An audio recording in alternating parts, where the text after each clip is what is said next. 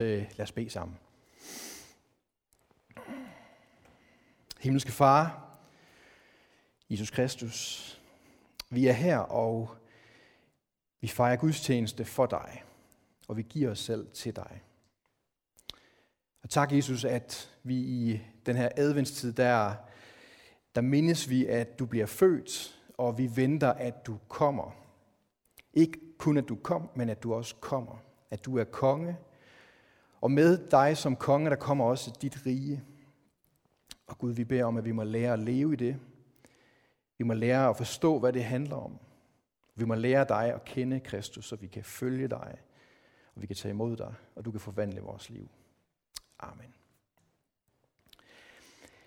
Det er øh, det anden søndag i advent, og man kan sige sådan, at det, jeg synes faktisk nogle gange juletiden, det er den sværeste tid at prædike i, fordi vi har på den ene side hele juleræset, alle juleforventningerne, og på den anden side så har vi evangeliet om Jesus, og der er bare et eller andet i de to ting, der bare aldrig rigtig helt passer. Og øh, jeg tror, at den her prædiken, jeg har til jer i dag, det er sådan en... Øh, jeg tror, sådan hver søndag, så skal, så skal præsten ligesom tage et valg, hvad han vil med sin prædiken. På den ene side, så kan man være sådan en bygningskonstruktør, som bygger en form for supermarked, hvor øh, menighedens medlemmer de øh, åndelige forbrugere, de kan gå ind og tage nogle, øh, nogle lette varer med fra hylderne og komme hurtigt ud igen. Vi vil så gerne have, at I bliver fem minutter længere. Men nogle gange så bliver det sådan, at man, man laver nogle budskaber, som er nemme at tage imod, nemme at forstå, nemme at tage med hjem. Øhm, og nogle gange så bliver man nødt til at være ligesom landmanden, der pløjer jorden, og som sår noget, og så skal man vente med tålmodighed på, at der kommer noget op af jorden. Og det, der kommer op af jorden, det er man ikke selv helt herre over. Og det er rigtig udfordrende i den tid, vi lever i, fordi vi elsker kontrol. Vi kan langt, langt bedre lide at gå ned i supermarkedet og tage nogle varer på hylden, som er nemme at få og hjem, nemme at gå hjem med, måske nemme at bruge, nemme at forbruge. Og vi har det rigtig svært med, hvis vi skulle gå og vente på, at der rent faktisk kom en frugt, en afgrød op af jorden, som vi kunne anvende til at skabe liv med. Og desværre så er det her budskab i dag, det er den her sidste kategori. Det handler om jorden og landbruget. Det er den tilgang, det er ploven i jorden. Det er noget, som tager tid, men når det får lov til at vokse, så får det lov til at forvandle. Og det, der er vores udfordring nogle gange, det er, at vi, vi er utålmodige. Vi har svært ved at vente. Og advent, det handler om at vente. Det, det, er det, det er det tid på året, hvor vi skal minde hinanden om, der er noget, der er værd at vente på. Der er noget, der er værd at holde ud for. Og det er også derfor, at adventstiden, den, den vigtigste bøn, vi kan lære hinanden i adventstiden, det er, kom Herre Jesus. Og så ligger vi det der, og så venter vi. Men vi lever i forventning, vi lever i håb. Og øh, det er den måde, som Bibelen den faktisk slutter på. Den slutter med ordene. Jesus siger, jeg kommer. Og så slutter ordene i Bibelen med, Amen. Herre, kom. Og det er det, vi siger til hinanden i adventstiden. Det er, at vi, kongen kommer. Det var det, vi havde fokus på sidste søndag. Første søndag i advent, det handler om, at Jesus kommer som en konge. Vi læser teksten, egentlig sådan en påsketekst om, hvordan han drager ind i Jerusalem. Og anden søndag i advent, det er fortællingen om, at med kongen, der kommer der også et rige. Og det her rige her, det vender op og ned på alt. Kristus, han er død, han er opstanden, han har fuldendt det, han skal. Men han kommer tilbage for at genskabe alting, og for at riget, det må komme til at omslutte alt, og alle må blive omsluttet i det. Og nogle gange, så, så, så bliver, nogle gange så bliver, så bliver jeg mødt efter en prædiken, for eksempel, hvor, hvor, hvor når der er nogen, der siger, jamen, hvorfor skal vi altid, øh, kan, du ikke bare, kan du ikke bare sige, at Gud han elsker os, og det hele bliver godt, og så kan vi gå hjem, og så have det godt med det. Hvorfor skal vi altid tale omkring noget, der er svært? Eller hvorfor noget, der er udfordrende? Hvorfor skal vi mindes om, at den her verden den er i stykker, og vi har brug for, at Gud han reparerer den? Og jeg vil bare sige til jer, vi kan simpelthen ikke tale om advent. Vi kan ikke tale om Kristi komme, uden at det er en fortælling om, at verden har brug for en frelser. Og nogle gange så har vi brug for at vente på, at frelseren han dukker op. Jesus han blev født ind i et land, hvor der var krig. Og vi kan ikke åbne avisen. Vi kan ikke åbne for radionyhederne, vi får tv-nyhederne, uden at vi bliver mindet om, at den her verden her, den er fortabt. Og hvis ikke der er nogen, der griber ind, så fortsætter den her fortabelse. Og det er det, det handler om, når vi, vi, vi mindes og vi længes efter, at Guds rige, det må komme til os. Fordi vi godt ved, der er noget galt. Og vi også godt ved, at det her det er måske noget, der vi egentlig ikke kan gøre noget ved. Vi kan forsøge på alle mulige måder, men vi har faktisk brug for, at der kommer nogen og hjælper os. Og Bibelens tema, det er altid, at der kommer noget oppefra, men der spiger også altid noget nedefra. Det ser vi i skabelsen. At Gud skaber med sit ord, kunne man sige, oppefra. Men livet, det, det spiger nedenfra. Det kommer fra jorden af. Det kommer fra mennesket. Og mennesket bliver en del af den plan, som Gud har om, hvordan livet på jorden skal være. Vi ser det igennem det gamle testamente, at Gud igen og igen oppefra siger noget til mennesket om, hvordan er den her tilværelse. Men nogle gange så har vi brug for, at der kommer noget nedefra. Nogle profeter, nogle mennesker, som kan vise os det i kød og blod. Og på et tidspunkt, så bliver Gud selv kød og blod. Ikke? Han bliver født nedefra, som en af os, så vi kan se ham, vi kan høre ham. Og han dør på vegne af os, og han opstår, gør noget, som vi ikke, nogen af os kunne gøre. Og den måde fungerer Gud på. Der giver, han giver noget til os oppefra, og han lader noget spire frem nedefra. Og det er den måde, hans rige fungerer på, at han er konge, men han er også konge igennem os. Og det er den tekst, som vi skal læse i dag, hvordan vi skal forvente, at det her det kommer til at ske. Og øh, lad os rejse os op og lad os læse den her tekst sammen højt. Jesus sagde, og der skal ske tegn i sol og måne og stjerner, og på jorden skal folkene gribes af angst, rådvilde over havets og brændingens brusen.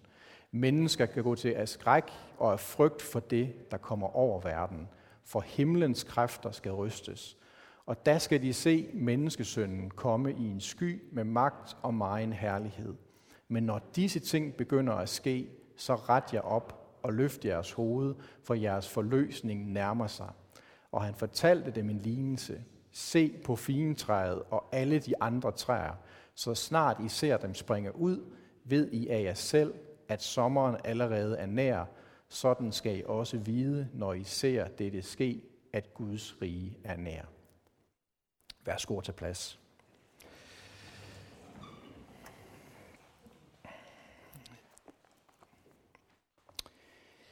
Det her det er nogle af de, øh, nogle af de sidste ord, som Jesus han taler, inden han bliver forrådt, og han dør, og han senere opstår. Og på nogen måde så er det jo sådan nogle ret dramatiske ord omkring frygt, omkring at tingene måske vil bryde sammen. Og der kommer nogle tegn på det, men vi kan måske ikke helt forstå dem. Alligevel så bliver vi opmuntret til, når vi ser tegnene på krise, så skal vi løfte vores hoved, så skal vi ikke frygte. Og på en eller anden måde så er det meget dramatisk. Og på den anden side så er det også noget, der sådan virker lidt indforstået. Det kan næsten være svært at forstå, hvad er det, hvad er det manden taler om? Hvad mener han med det her? Det er jo nogle underlige metaforer, nogle underlige billeder. Hvad betyder det her for os i dag? Og jeg tror, det er vigtigt at, at huske på, at det her, de, de ord, som Jesus han talte på det her tidspunkt, det blev mere eller mindre forstået. Nogle gange får man indtrykket af, at disciplen ikke helt forstod, hvad det var, Jesus han sagde. Men når han, har, når han har valgt at sige det på den her måde, så må det være fordi, at der i datiden var nogle mennesker, som forstod, hvad betyder det? Hvad betyder det, der kommer en menneskesøn? Hvad betyder det, at vi kan forvente, at der skal være angst og rådvildhed? Og sådan nogle billeder om, at havet, det er jo sådan et kaoselement, at det skal komme brusende, og det skal, det skal gøre noget. Og det, der er vigtigt at huske her, det er, at på det her tidspunkt, der var Israel besat af romerne.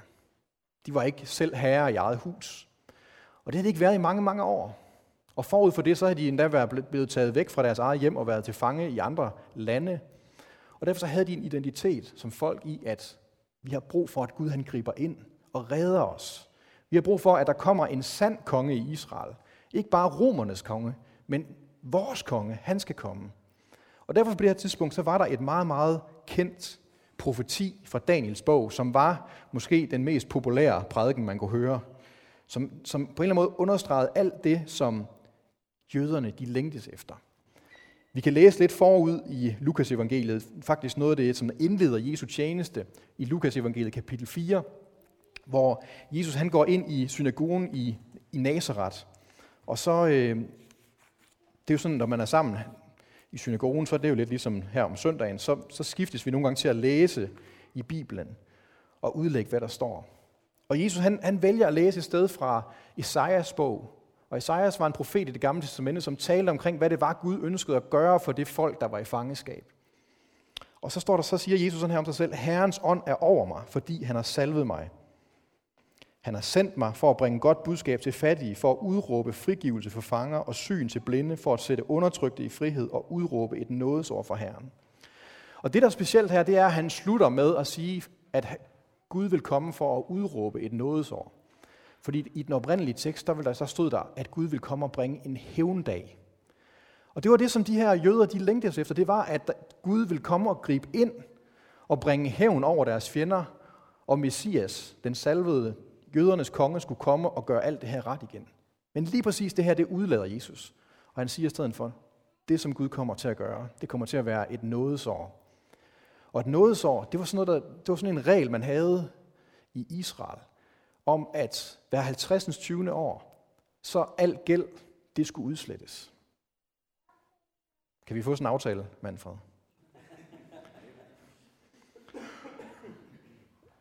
Al gæld blev slettet. Og nogle gange så havde folk været så meget i gæld, at de blev nødt til at give sig selv til slaveri hos deres nabo. Og det betød, at hver 50. 20. år, så ville man blive sat fri som slave. Så skulle man ikke længere være, skulle man, så blev man fri og kunne arbejde selv og få sin egen ejendom tilbage osv. Så, så derfor så betyder det her noget helt andet. Og det, der som Jesus han gør, han gør noget meget, meget frækt i synagogen, det er, at han begynder at udlægge, hvad det her betyder. Og han siger til dem, der sidder i Nazareth synagoge, siger, prøv at høre en gang, det her ord det er gået i opfyldelse. Men det gælder ikke kun jer, fordi vi ved, når vi læser i Gamle Testamente, at Gud han altid rakte ud til de mindste, til dem, der var uden for det rigtige folk, dem, der var outsiderne.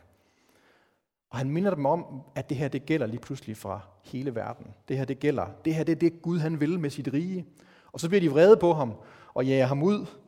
Og, øh, og lige præcis det her, det har relation til det, der, kommer til, det, der står i Daniels bog. Der er en stærk, stærk forventning om, at Gud vil gribe ind.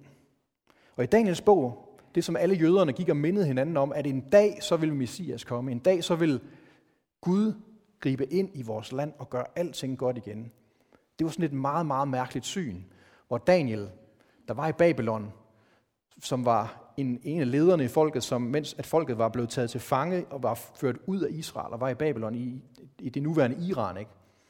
så får han et syn af, hvordan Gud vil handle i fremtiden. Og han får sådan et syn af, at der kommer tre store væsener, som er sådan et billede på nogle herskere, som skal herske i verden.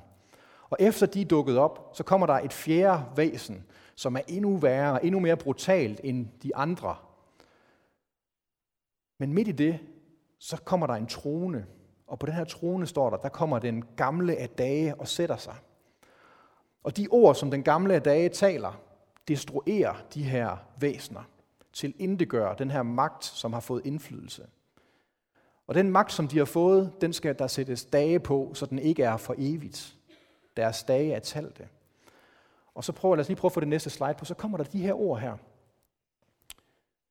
Med himlens skyer kom en, der så ud som en menneskesøn. Han kom hen til den gamle af dage og blev ført frem for ham. Herredømme, ære og kongerige blev givet ham. Alle folk, stammer og tungemål tjente ham. Hans herredømme er evigt. Herredømmet, som skal, ikke skal gå forgå. Hans kongerige skal ikke gå til grunde. Kan I godt høre den her tekst her? Det var det, som alle jøderne gik rundt og sagde til hinanden og mindede hinanden om. Det her, det venter vi på skal ske. Og det minder jo rigtig meget om den tekst, vi lige har læst sammen. Lad os lige prøve at få den på igen. Der står, at menneskesønnen skal komme og gribe ind. Det er det profeti, som jøderne de nok forventede. Nu, nu kommer det. Nu går det i opfyldelse, det her. Men spørgsmålet det er jo, hvad er det for nogle profetier, vi går rundt med? Jeg tror, at enhver kultur, et hvert land, har nogle fortællinger om, hvordan vi skal reddes. Hvad er det for nogle fortællinger, som Danmark har om, hvordan vi skal reddes? Det er faktisk rigtig vigtigt, at vi spørger os selv om det, hvis den her tekst den skal give mening for os. Der er helt sikkert en fortælling lige nu, der handler om, at Danmark kan kun blive reddet af en lille ø, der hedder Lindholm. Ikke? Er det ikke sandt? Vi tror på nogle politiske ting, der kan redde os. Ikke? Det interessante er også, at der er nogle, der er nogle teknologiske profetier, som siger noget om, Hvis bare vi får computere, der er intelligente nok, kunstig intelligens, maskinlæring, siger det jer noget? Ja, det her med, at maskinerne de lærer at det, de gør, så de bliver klogere og klogere. Og så, så er håbet, at på et tidspunkt, så opnår vi det, der hedder en singularitet. Det her, hvor at de er klogere end os. Og de lærer hurtigere, end mennesket gør. Og så må vi håbe på, at de, på, for grund af, at de er fejlfri, holder op med at lave fejl, og kan rette nogle af alle de fejl, som vi mennesker har gjort. Og det er den teknologi, vi ser, der, der, der lige nu er i selvkørende biler. At bilerne kan tænke selv, og mens de kører, så lærer de at blive bedre og bedre, bedre til at køre. Ikke? Det er sådan et håb, vi har. At teknologien, den skal redde os. Der er også en fortælling, og måske et profeti, måske en utopi i vores kultur lige nu, der hedder, at den her planet her, der er ikke plads nok til os alle sammen. Der er ikke mad nok. Der er ikke ressourcer nok. Derfor så skal vi kolonisere andre planeter. Elon Musk, SpaceX Project, det handler om at komme til Mars. Og Elon Musk han siger, at han ønsker at kolonisere Mars med 100.000 fra jorden, så vi kan starte en ny koloni og overleve, når jorden ikke kan holde til det pres, vi ligger på den længere. Det er en fortælling om, hvordan vi skal reddes. Det er ikke sikkert, at I tænker over det, men det er sådan en fortælling. Vi, vi kan se det med hele samtalen, der er omkring klimaet i dag. På den ene side, så har vi teknologiske løsninger. Vi skal have grøn energi, så vi forurener mindre. Og på den anden side, så har vi nogen, der, der, der, der taler omkring, hvor meget vi forbruger. At vi skal stoppe med at spise kød, for eksempel. Ikke? Og det, er, nu, det, det, kan være, jeg for, det kan være, jeg fornærmer nogen nu, men det er svært at lade være med at lave sjov med det. Ikke? Men det her med, at, man skal, at, at vegansk mad simpelthen kommer til at redde verden. Ikke? Men har I lagt mærke til, og det kan være, at I skal prøve at lægge mærke til det fra nu af, det er en fuldstændig sekulær dagsorden, de kommer med. Men sproget, det er super religiøst. Det er et religiøst sprog. Det handler om at redde, og i virkeligheden er det jo helt utroligt moraliserende. De har dybest set taget vores plads, ikke? Det er det, vi er vant til at gøre som kirke, at være vildt moraliserende og fortælle, hvordan verden den skal reddes. Ikke? Det er ret interessant, at helt sekulære bevægelser bruger meget, meget religiøst sprog. Og det er fordi, der er noget på spil her. Det er fordi, vi godt er klar over, at der er noget galt. Og vi vil gerne have nogle løsninger. Hvor mange herinde ser, øh, ser julekalenderen Theodor og den magiske talisman? Det må man gerne indrømme. Jeg synes, det er en fantastisk juleserie. Der er to. Okay. Den fortælling, den har vi haft nogle snakker om hjemme hos os. Og hvis ikke I har set den, så gå hjem og følg med. Det er måske en af de bedre julekalendere, DR har fået produceret i en lang række år. Men interessant det er, den handler meget lidt om jul, var den første konstatering hjemme hos os. Der er ikke nogen nisser med. Den handler ikke om jul. Og det er fuldstændig rigtigt. Og samtidig med, så er det fuldstændig forkert. Fordi historien kort til dem af jer, der ikke har set den, det handler om en dreng, der hedder Theo. Theodor, eller Theo, som Theo blandt venner. Og Theo, han, øh, han elsker sin morfar, som er ved at dø. Og lige nu ligger han i bevidstløshed eller i koma. Og, øh, og Theodor, han har fået sådan en talisman, sådan en, en underlig lille ting, som kan føre ham ind i et andet rige, hvor han skal prøve, om han kan finde sin morfar. Sådan et magisk rige. Og så kan man sige, det lyder ikke særlig julet, vel? Men det er fordi, vi skal lære at læse tegnene. Vi skal lære at læse koderne. Theo, hvad betyder det? Det betyder Gud. Gud, der tager, fra, der tager ind i de dødes rige for at redde og finde en, han elsker. Har vi hørt den historie før? Det er jo evangeliet. Det interessante er, at det her rige, det hedder Tananaya, og det græske ord for død er Thanos, eller Thanatos. Og den her hersker, der er i det her rige her, hedder noget, der minder omkring det her med at være hersker over døden. Ikke? Theo, han skal ind og slå døden og overvinde døden for at vinde det, han elsker. Og tage det med ind i det levendes rige. Det er, jo, det, er jo, det er jo historien om evangeliet. Hvorfor vælger man det i en julekalender? Fordi vi godt ved, at vi lever i de dødes rige, og vi er på den. Vi er fortabte, hvis ikke der er nogen, der griber ind. Det er den, det er den, hvad kan man sige, det er den fortælling, alle de store fortællinger i vores kultur er skåret over. Det er den, alle vores tids profetier er skåret over. Vi har brug for, at der er nogen, der griber ind og redder os, fordi vi godt kan se, at den måde, vi lever på nu, det holder ikke. Det er derfor, at Ringenes Herre er en stor fortælling. Det er derfor, at Star Wars det er en stor fortælling. Det er derfor, at Gran Torino, hvis nogen af jer har set den film med Clint Eastwood, det er en stor fortælling, der handler om, at der er nogen, der bliver nødt til at ofre livet for at redde andre. Og når vi møder de fortællinger, så connecter det noget dybt, dybt i os. Og det er lige præcis sådan en fortælling, som Jesus han stiller sig op og siger den her dag i dag. At vi skal kunne læse tegnene. Men den måde, vi reagerer på det, vi ser, når vi ser på verden, så skal vi forstå, at der er noget galt. At der er noget, der er på vej til fortabelse. Men hjælpen kommer, siger han. Menneskesønnen kommer for at genoprette alt det her. Det er, den, det er den fortælling, vi lever af som kirke, som kristne. Og udfordringen det er, at vi tit glemmer den. Og så bliver vi SpaceX, Elon Musk-fans, der tror, vi skal til Mars, eller vi bliver veganere og går vildt meget op i at moralisere, hvad for noget man må spise, hvad man ikke må spise, og så videre og så videre. Ikke? Fordi vi tænker, gid vi dog selv kunne tage håbet i vores egne hænder. Men det, som Jesus han siger den her dag, hvor han stiller sig frem og siger sådan her til folket, det er, at han siger, de problemer, vi har, de problemer, der er blevet skabt, dem har vi selv været med til at skabe. Og derfor så kan vi ikke bare gøre mere af det samme for at finde en løsning. Vi bliver nødt til at have nogen, der kommer udefra og gør noget, og noget, der starter nedefra, indenfra. Og det er det, vi minder hinanden om anden søndag i advent. Det er, at kongen er kommet, og med kongen, der kommer der et nyt rige, som vender op og ned på alting.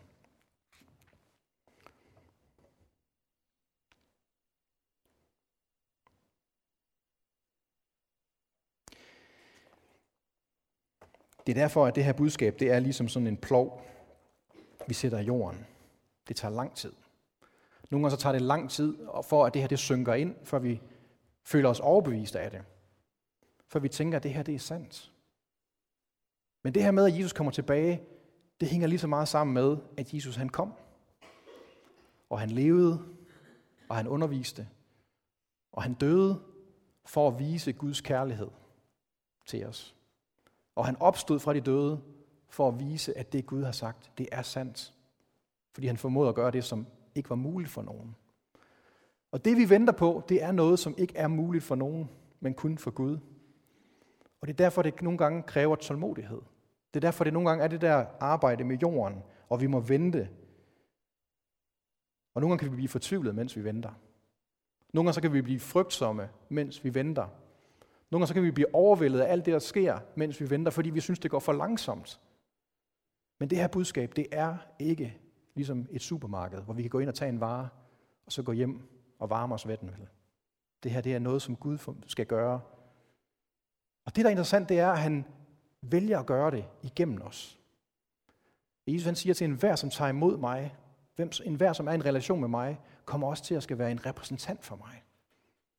Så det håb, vi venter på, det håb bliver vi selv kaldet til at være for andre. Og det er derfor den vigtigste bøn i adventstiden, det er, kom Jesus. Kom Jesus. Vi venter på dig, Jesus.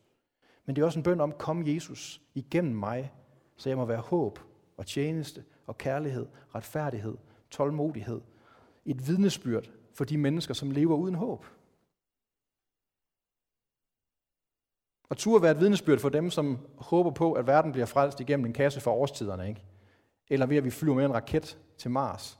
Eller vi får intelligent internet of, all, eller of things. Ikke? Altså, det der med, at vi tænker, at vi kan skabe nogle løsninger, som kommer til at redde os. Hvis vi dybest set godt ved, at vi har brug for, at der er nogen, der kommer fra et rige ind i de dødes rige, og finder det, de elsker, og bringer dem tilbage til livet. Ikke? Kom, Jesus. Det er derfor, vi beder den bøn her i adventstiden. Og det er derfor, vi har brug for at minde hinanden om, at vi beder den bøn. Og vi med tålmodighed og engagement lever i, øh, i det her. Der står, at vi skal tyde tegnene. Og øh, det, det er sådan en praksis, der har fulgt kristne altid. Er I gode til at tyde tegnene? Er det noget, I tænker over? At tyde dem? Der vil jeg mest ryste på hovedet her. Det skal vi. Paulus han taler om det på en anden måde i Romerbrevet kapitel 8. Dem af jer, der har jeres bibler med, I kan prøve at slå op i Romerbrevet kapitel 8. Der taler Paulus omkring, hvad det er, ånden skal gøre, mens vi venter. Han taler også omkring det her med, at vi kommer til at opleve tegn på, at den her verden her, den har brug for hjælp. Han bruger bare billedet af en fødsel. Og mens man venter på håbet, det bliver født, så er der vejr, så er der sammentrækning, så er der noget, der gør ondt, så er der smerte. Og mens vi venter på det her håb her, så kommer ånden os til hjælp, står der. Og det, som vi ikke engang selv er i stand til at kunne bede, det beder ånden igennem os. Det er den udholdenhed, som Gud skænker os. Han ved godt, at vi kommer til at leve det her som en prøvelse, mens vi venter på hans genkomst. Hvor han kommer og gør alt vel. Men han har skidt os ond, os heligånden. Der står her, den kommer os til hjælp i vores skrøbelighed, for hvordan vi skal bede, og hvad vi skal bede om, ved vi ikke. Men ånden selv går i forbøn for os med udsigelige sukke, og han renser hjerterne, fordi hvad ånden vil, hvad står der, ved, han renser vores hjerter og ved, hvad ånden vil, for den går i forbøn for os, for de hellige efter Guds vilje. Og så siger han sådan her, vi ved, at alt virker sammen til gode for dem, der elsker Gud, og som efter hans beslutning er kaldet. Og det er jo nogle af det der udfordring, det med, om vi stoler på Guds trofasthed, mens vi venter, mens vi er utålmodige, mens vi ser på den der golde jord, hvor vi venter noget, der skal vokse op, mens vi venter på, vi kan se alle tegnene, men vi, vi mangler at se menneskesøndens komme. Ikke?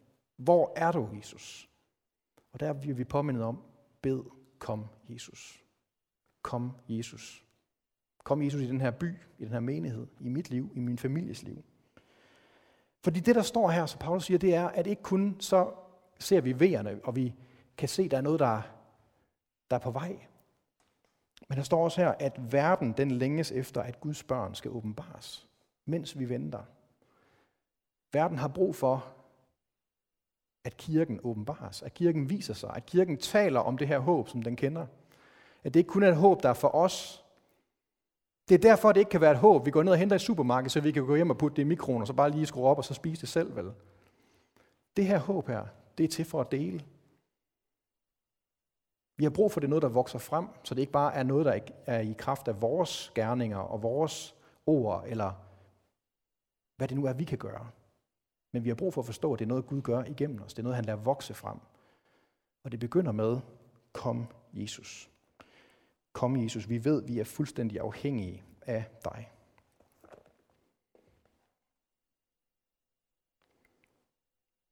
Det er derfor, vi i adventstiden kan øve os i den her bøn her. Og kom Jesus, det giver kun mening at sige, hvis vi har en forventning om, at han kommer. Ellers så bliver det ren ønsketænkning, ikke? Og det er sådan her med bøn, at bøn er altid vores svar på noget, Gud allerede har sagt. Så når vi kan bede, kom Jesus, så er det fordi, vi ved, at Gud allerede har sagt, jeg kommer. Kom nu, Jesus. Det er det samme, der gælder med fader vor. Når vi beder fader vor, så er det fordi, vi svarer Gud på noget, han allerede har sagt til os. Når vi beder om, giv os i dag vores daglige brød, så er det fordi Gud han har sagt, jeg skal være jeres forsørger. Bed mig om det. Når vi, når vi beder om tilgivelse, så er det fordi, vi ved, at han allerede har sagt, at han vil tilgive os. Når vi kan bede, beskyt os, så er det fordi, han har sagt, at jeg er jeres beskytter. Og derfor skal vi forstå, at når vi beder den her bøn, så er det også en refleksion over, hvem Gud han er, hvem vi ser han er, hvem vi forventer, han vil være for os. Og det er derfor, vi med frimodighed kan bruge de her ord her, mens vi venter.